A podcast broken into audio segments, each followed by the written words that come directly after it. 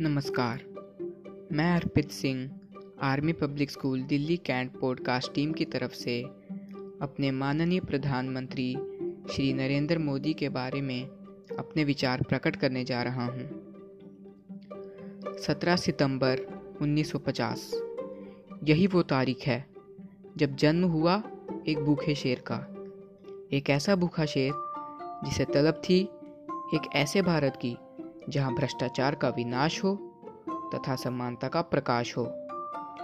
इस ज्वाला से जलते शेर का नाम था श्री नरेंद्र दामोदर दास मोदी। 2014 के लोकसभा चुनाव में इसी शेर ने सभी विरोधी दलों को हिलाकर रख दिया था, जब भारी सीटों से जीतकर उन्होंने अभूतपूर्व सफलता प्राप्त की।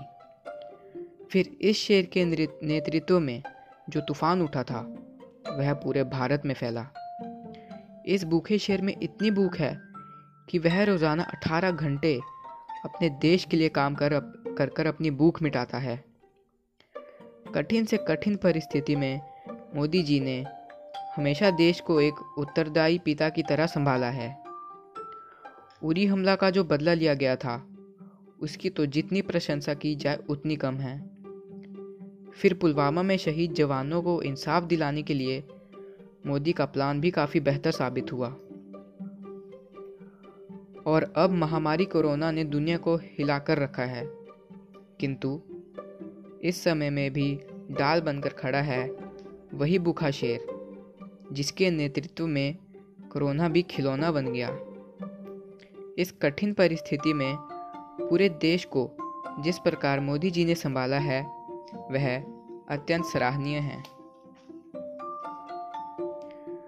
मोदी जी जब किसी कठिन परिस्थिति के खिलाफ सांत्वना दिलाते हैं, तब उसमें एक ऐसी भावना छिपी होती है, जो कट्टर से कट्टर विरोधी का दिल, जिसके कारण कट्टर से कट्टर विरोधी का दिल भी कहता है, डरो मत, नरेंद्र बाहुबली है ना?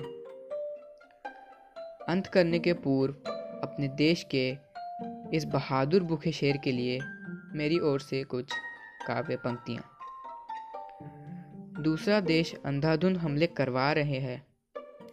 परंतु हमारे देश का भूखा शेर अपनी दहाड़ से ही उन्हें डरा रहा है। कोरोना हर तरफ़ से आ रहा है।